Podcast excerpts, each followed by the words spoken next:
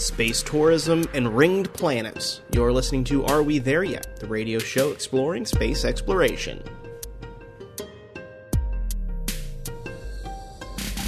Hi, I'm Brendan Byrne. As early as next year, space tourism company Space Perspectives will ferry humans to the edge of space using a giant hydrogen filled balloon. The capsule will have all the comforts of home, like a bar and a bathroom, and promises breathtaking views of the curvature of the Earth and blackness of space. And as more space tourism ventures come online, how will greater access to space change how humans perceive this planet? We'll talk with Space Perspective CEOs Jane Poynter and Taber MacCallum about the dawn of space tourism. Then, why do some planets have rings? We'll talk with our panel of expert scientists on this week's segment, I'd Like to Know. That's ahead, but first let's take a look at the latest space news stories making headlines. NASA's next Mars rover is making final preparations ahead of a launch to the Red Planet from Cape Canaveral in July. The Mars Perseverance rover will launch to Mars on ULA's Atlas V rocket. Its mission is to search for ancient signs of life, collect samples of the Martian surface for future return mission, and hear what the surface is made of using a microphone and a laser beam. The spacecraft is here on Florida's Space Coast, where technicians are making final preparations to the rover and landing system before strapping it to the top of the rocket. The launch was delayed slightly due to an issue with ground systems at the launch site, but the current launch is scheduled for July 20th with a 2-hour window opening at 9:15 a.m. Eastern Time. We'll talk more about this mission throughout July, so stay listening. And you can find more space news online. Visit wmfe.org slash space or give me a follow on Twitter. I'm at Space Brendan.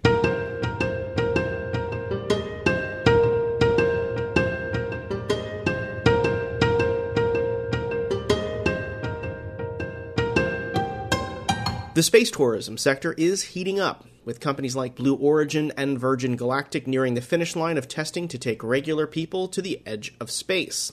Another company hopes to follow in those footsteps. Space Perspectives announced plans to take people to the edge of space using a hydrogen filled balloon. The experience promises spectacular views and the ability to share those experiences with the world through social media mid flight. So, why space tourism? What's the draw for people to spend tens, if not hundreds of thousands of dollars for a new perspective on Earth? We're joined by Space Perspectives CEOs Jane Poynter and Taber MacCallum about the dawn of space tourism and what they expect their guests will get from the experience. Jane, Taber, thanks for speaking with us. Yeah, it's our pleasure. Thank you. So let's start off with um, let's say it's launch day for me. What am I going to experience? Walk me through this whole training that I will have to go through and and what I'm what I'm going to go through to to kind of fly to the edge of space. Right. Well, we will wake you up fine and early. And the previous day, you will have had a brief uh, safety briefing and that kind of thing. Not a whole lot because you don't really need it to get on on this vehicle. Uh, we'll wake you up early. We'll bring you amazing coffee, whatever you would like to drink and eat, and then you will be taken out to the launch site. It'll be pre-dawn, possibly. Uh, you will uh, climb into Spaceship Neptune, the capsule. Um, it'll be super comfortable. Um, you, we will launch. It'll be incredibly gentle when you launch.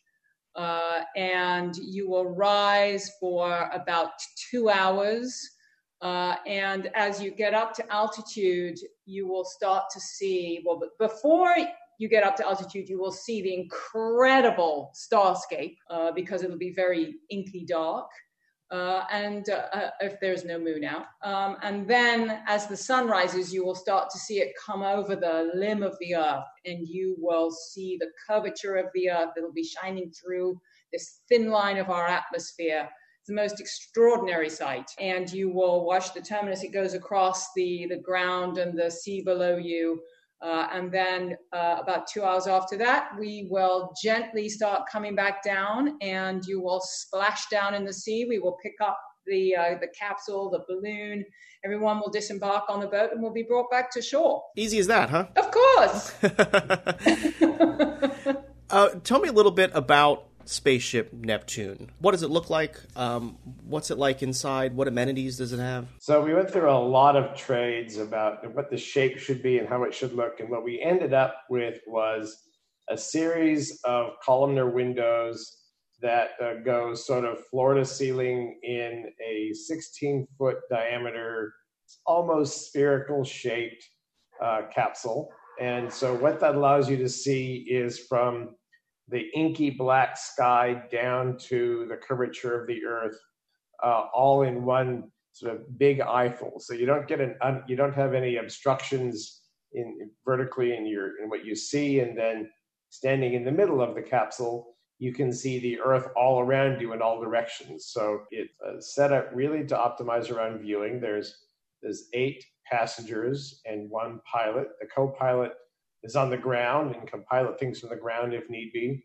And all those chairs are arranged in a, a, circle pointing outwards with access to the center of the circle where you can have events like weddings and, and things like that. So it's really set up to be a, a beautiful, serene, sort of optimal viewing location with two very important features that we believe anything called a spaceship has to have, and that is a bar and a lavatory. And that that seems very very important. Uh, so I I am glad that you put that in there. Um, is it in the same place though? That could be a, a bit of an issue.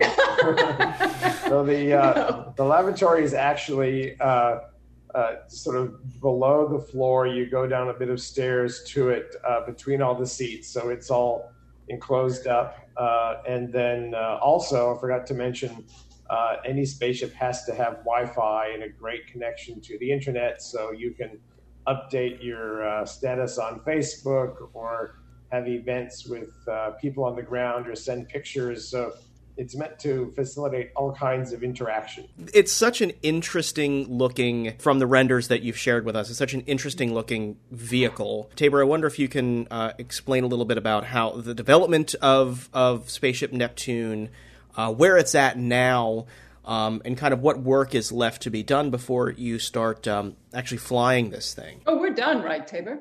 we're we're ready to go. oh, uh, give me a couple of minutes. I'll be right back. so we have been through sort of our first couple of rounds of engineering, which occurs in sort of a cyclical set, with each round more refined than the last. Uh, you know, the early ones were big trades. How do we uh, how do we make this work with a business plan? What are the important features of of it? And the so the, the, the big picture items came up early in the trades when it became very clear that we needed to splash down uh, for a couple of reasons. One, it was getting hard to find launch and landing locations on land in the Earth, and since the Earth is misquoted as near 70% water, it actually turns out to be relatively easy to find launch locations that you can uh, have access to and splash down in an ocean nearby. So Florida is perfect for us, especially at Kennedy Space Center, because the, the upper atmosphere winds when you're floating essentially on top of the Earth's atmosphere tend to go east or west, depending on the time of year.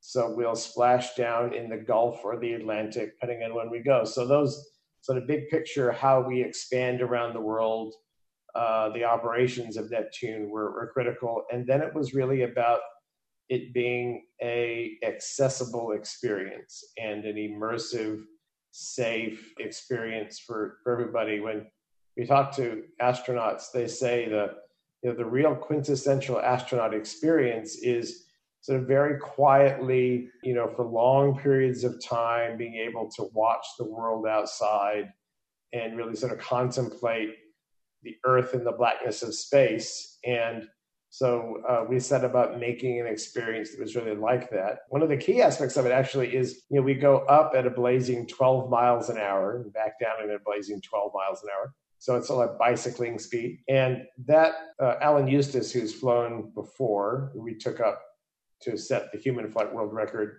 talks a lot about how it's it's really interesting to slowly see the Earth recede away because you can really keep track of scale and you get a sense for the first time of how big the earth really is or or isn't and how sort of small it is. Yeah i'm glad you mentioned that because that was my next question is jane what kind of experience do you anticipate people will have with such a, a unique journey up to those altitudes? We've of course talked to many astronauts who have had this view or a similar view from to what we want to give people. Uh, and just about every one of them talks about it in, you know, how moved they were by this view.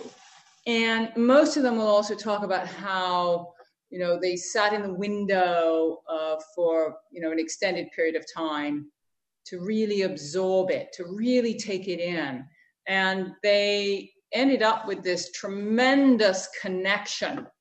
They felt this great bond with the earth as a planet, as our home, and that all humanity is on this single planet as the, the, single human family. And you can ask almost any astronaut, and they will tell you in, in different words that that was the experience they essentially had. So that is the experience that uh, we anticipate that many people will have when they go up on Neptune. Uh, and being able to give it to people in this sort of slow, accessible, gentle way where you can really acclimate to the environment that you're in, I think is going to really support being able to have that experience. What kind of um, authorization, authority do you need to launch one of these things? I mean, where where does a a space balloon fit into? Is it is it FAA? Is it NASA? Is it Air Force? Uh, what kind of steps do you have to take to get authorized for one of these flights? Well, that was one of the early questions that we had to figure out uh, before we even get serious about a business plan. So we went to the FAA and said, well, what do you think? And so they looked at the hot air balloon regulations and it talks about, you know, a, a, a cloth uh, carbon balloon and wicker basket, and that didn't work out. So uh, we ended up being regulated as a spaceship, uh, just like Virgin Galactic or uh, SpaceX. So we go through the same regulatory uh, and safety uh, regimes as they do. Uh, talk to me a, a little bit about. Uh, you mentioned Florida is a, a, good place because of the upper atmosphere winds, and, and, you've got the Atlantic on one side and the Gulf on the other side to splash down. But there's got to be some heritage of of launching Spaceship Neptune from Florida, right? So, of course, one of the things that's really exciting about being in Florida, aside from sort of the practical aspects of being here, is being right here at Kennedy Space Center on the Space Coast you know, we're really excited about being able to provide uh, some of our customers the singular opportunity, the very rare opportunity to launch from from that location. So that was uh, also a very important part of, of, the decision to make uh, this area our first launch site. Now you are joining a, a small handful of other companies that are offering these space tourism experiences. We've got Blue Origin uh, Virgin Galactic. So here, here's the, the big philosophical question. With more and more people getting to space, what is that going to do to humanity? How, how will this change us when we become more and more spacefaring like this? Well, I, I think one of the things that I'm hoping happens is that we have you know our, our leadership and spiritual leaders and artists and people of all walks of life really start to get in a visceral sense that you know we're all here together on this little planet with a thin atmosphere and and this is for all intents and purposes really what we have. Um, and uh, you know i think it's hard to get that in a visceral sense. We jen and i were crew members in biosphere 2 and we got that sense because we lived in our own little tiny biosphere for two years and 20 minutes. Um, and we get that from astronauts but i think especially today uh, you know, the, the, the words that we've heard astronauts say are so uh, important and prophetic about us understanding how we're all here together on this small world. I think uh, the interconnected nature of the world is something we all need to really understand. Uh, and how we're all in this together, uh, I think would help in this time. And who gets to go? I'm, I'm hoping a journalist is on the list. Maybe a podcaster. Actually, we, have a, we, have a, partnership with an interesting organization called Space for Humanity, and they are funding trips to send people of all kinds of backgrounds, journalists and artists and spiritual leaders, to go to space because they see that experience as being so important. Um, and I think there'll be other programs like that, and there'll be programs that we have as well Uh, so we, we really are committed to uh, finding ways to have all sorts of people take this journey and you know report about it. I, I think it's uh, uh, you know even if we were to fly tens of thousands of people, it's still a very small slice of humanity. How, how important was that to you? Jane, to be able to have this this you know accessibility to to get onto spaceship Neptune and do this because when you think of space tourism, especially in in its infancy, this is you know a rich club. You need to have quarter of a million dollars to fly on one of these things. How important was it that that folks would be able to access this across all walks of life? So it's core to the company. And when we think about accessibility, we think about it in several different ways. There's the the ability to simply go on it and uh, you know not have high G's and all of those things that come uh, with a rocket ship, which you know is going to be great for for many people, but but for some people they either don't want to or cannot go on that kind of a vehicle. Uh, and so, you know, Taber and I, for many, many years, have asked ourselves, how do we get everyone else up? and uh, I remember very well the day when he walked into my office and said, What do you think about taking people up to space under a balloon? And it was immediately, well, of course, because it is so physically accessible, because it is so gentle and we can make it so comfortable. So, so that's an aspect of it. And then, you know, obviously there's the financial accessibility of it. And, you know, we are still going to space. So initially it is still going to be, you know, we haven't set the ticket price yet, um, but, you know, it's going to be somewhere in the neighborhood of half a ticket price that it would cost you to go on another suborbital uh, flight. So that puts you in the region of 100,000, 125, though we certainly do hope that uh, through partnerships with other organizations and then eventually getting the ticket price down, we can get make make this increasingly available to to people. I want to ask you about another aspect to this, not just flying humans, but there's the opportunity to fly science on this as well. I know, um, you know, Virgin Galactic and Blue Origin are also offering suborbital flights to researchers. Is that something that uh, that you know scientists can hitch a ride on spaceship Neptune and, and do some science? Yeah, for sure. So, so there's several ways to do that. Um, one is that we have the rare opportunity to be able to fly uh, the same payload again and again and again, uh, which for any researcher who's done science uh, in the space environment will know that's incredibly rare.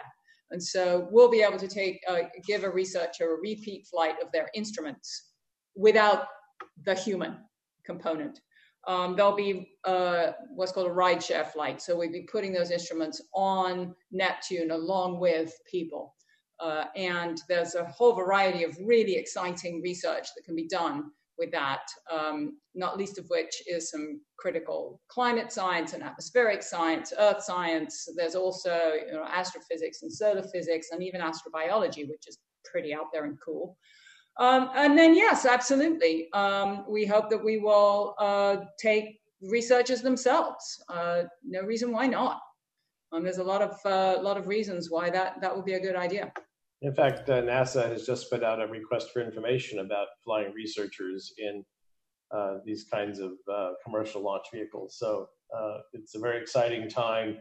In a, you know, I think we're really seeing a renaissance in human spaceflight, and it's going to come in many different forms, and that's part of why it's such a great time to be uh, looking at human flight. And finally, um, what's left? Um, what's left for you to do before you can take these inaugural flights, and when might that be? So, uh, what's the major thing that's left is completing the design of the capsule and then getting into a what would be a long, rigorous, and arduous uh, series of, of uncrewed and then crewed test flights uh, over the course of uh, the next four and a half years or so. So uh, we expect in about four and a half years to be on our first commercial flight, but don't hold us to dates because uh, this is uh, like you see with other commercial companies uh, you know, we're all going to do this when we're good and ready and it's safe, and that's going to take the time that it takes. That was Space Perspectives CEOs Taber MacCallum and Jane Poynter. Still to come, why do planets have rings? Are We There Yet? is back in a minute. You're listening to Are We There Yet? I'm Brendan Byrne. Jupiter, Saturn, Uranus, and Neptune all have rings, but a new study out this month says ancient Mars might have also had a little something around its waist, too. So, why do some planets have rings, and where did they go? On this week's I'd Like to Know segment, we're asking our panel of expert physicists from the University of Central Florida Addie Dove, Jim Cooney, and Josh Colwell. Josh Colwell kicks off the conversation describing the latest findings on the ancient rings of Mars. It's indirect evidence, and it's sort of based on the the motions of these uh, moons. Uh, Mars has two small moons, Phobos and Deimos, and Phobos is moving in towards Mars, and if it just continues moving in the way it is now, it'll crash on the surface of Mars in 100 million years or so. Deimos is going the other direction, but Deimos has a funny orbit that seems to uh, can be explained by perturbations from an inner moon that was maybe a proto Phobos. Like if Phobos was previously much larger, it might have uh, evolved in such a way to tweak the orbit of Deimos and, and put it on its current path. And so uh, some scientists have proposed that when that inner moon gets closer to Mars, it breaks apart and forms a ring, and then the outer rubble of that outward the ring, and then those moons interact with each other. And uh, they were able to do some some numerical simulations that showed that in certain configurations at least you could reproduce the, the current situation with Mars's moons. I'm thinking that, you know, rings are pretty common in our solar system then if if, you know, if this is the case, right? Why is that? Why do why do planets have rings in the first place? Yeah, we see a lot of objects that have rings. Um, we've actually seen some asteroids or some um, small, some much smaller objects that have rings actually. Um, and obviously, all of the, the giant planets have rings. Um, mostly that's because things run into each other a lot, things get gravitationally pulled apart a lot. Um, I wouldn't so, say, by the way, that that's obvious. Uh, it's obvious that Saturn has rings, but I think that uh, it's not actually common knowledge that the other ones also have rings. But yeah, Jupiter, Uranus, and Neptune also have rings. Pretty cool. Yeah, they're much thinner, um, harder to sort of optically see. You can't see. You have to see them usually with sort of some indirect observing techniques mm-hmm. a lot of times. Yeah, but all of the outer planets have rings. Um, and this discovery that you were mentioning, Addie, about the small trans-Neptunian objects with rings, that caught me completely by surprise. I'm like still yeah. blown away. Yeah, because we yeah, have a pretty good understanding of why these big big moons have rings. That I'll let you explain that, Addie, in just a second because you were about to. But the the small planet, I mean, none of the inner planets, uh, Earth, Mercury, Venus, Mars, they don't have rings, and uh, this has always been the kind of textbook way we, you know, the we mm-hmm. expect the outer ones to have rings and not the inner ones. Why is that? Yeah, why is that, Addie? Yeah, why is that? Um, I mean, so so probably when the Earth formed and then the Moon formed from the Earth, right? There was this big collision. There was probably a temporary ring around the Earth then too that eventually sort of coalesced to form the Moon. Um, but a lot of it has to do with sort of the, the size of the objects and how much gravity they have, how likely they are to sort of pull things apart, and then how stable those orbits are going to be around those planets. Um, and the whole thing with Mars's potential ring that it's had in the past is that it probably formed when something else got pulled apart, and then it became unstable itself and formed into a new uh, a new moon. Um, mm-hmm. So we see material getting pulled apart and formed into moons in Saturn's rings too. We see a lot of these little moonlets and little temporary objects that that happen in Saturn's rings. Um, mm-hmm. And so we do see this happening other places in the solar system. Mm-hmm. And Josh, why were you so surprised about the the trans Neptunian. Is that the is that the right word? Am I saying it right? That's correct. Yeah. Why were you so surprised by that for finding? short? Uh, and I guess these are actually centaurs. I I, I, yeah. I said trans-Neptunian objects, but I misspoke. Actually, they're centaurs, which are former trans-Neptunian objects. How dare you? Uh, How are, dare you, Josh? That are now. that uh, have are, are, now have uh, their orbits have brought them into the sort of realm of the outer planets, and these are small objects. You know, they're a few hundred kilometers across, and they've got narrow rings. And as Addie said, it's you can easily explain making a ring. Things run into each other, you produce debris, and you have that debris ring.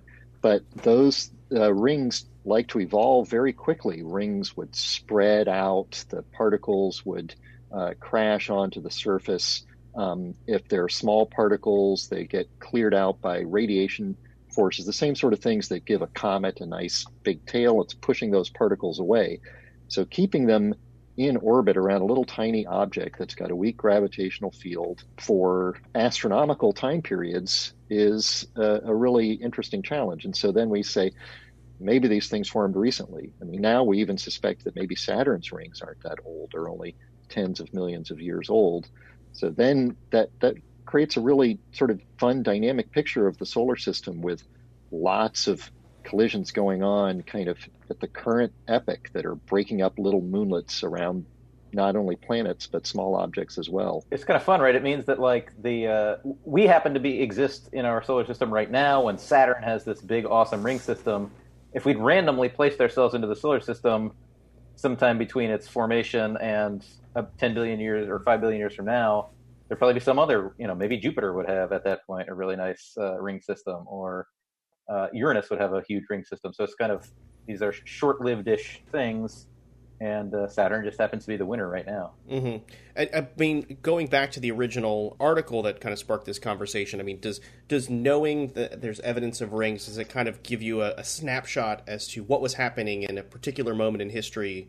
You know, in the formation of, of our solar system? Is, does it help kind of better understand where these planets came from and, and how we came to be? Well, for Mars's moons, uh, for a long time, it was believed that those little tiny moons were captured asteroids. And now, by studying them more carefully and looking at their orbits and uh, trying to learn more about their compositions, it seems that a more likely scenario is that they're pieces of Mars, that they're products of Mars or the formation of Mars. And now, this sort of Martian ring theory suggests that they're remnants of a earlier system of moons that has sort of been cycling between moons and rings and each time you lose a little bit of material. So they're they're wasting away maybe but 100 million years ago or a billion years ago you might have seen some some uh, more substantial moons at Mars and depending on exactly when you showed up as Jim was saying you might have seen a ring system there too. Is there any chance that we could get a ring or another moon? Could we get some additional celestial bling? We're making our own ring, man. We're launching. All our satellites. We're launching, yes. yep. We're launching ring particles at, a, at, a, at an increasingly uh, fast rate. I sure hope we don't get a really big natural ring like we had when the moon formed, because we would not survive that event. That was UCF scientists and hosts of the podcast Walk About the Galaxy, Addie Dove, Jim Cooney, and Josh Colwell. You can get their podcast, Walk About the Galaxy, wherever you get this show, or visit walkaboutthegalaxy.com. If you've got a question for our panel, send us an email. It's are we there yet at wmfe.org. Are We There Yet is production of WMFE and WMFV. Editorial guidance this week from Matthew Peddie. Our director of content is Steve Yasko. Support for Are We There Yet comes from our listeners. You can help this show and the other local journalism you rely on by making a donation at WMFE.org. Until next week, I'm Brendan Byrne. Thanks for listening.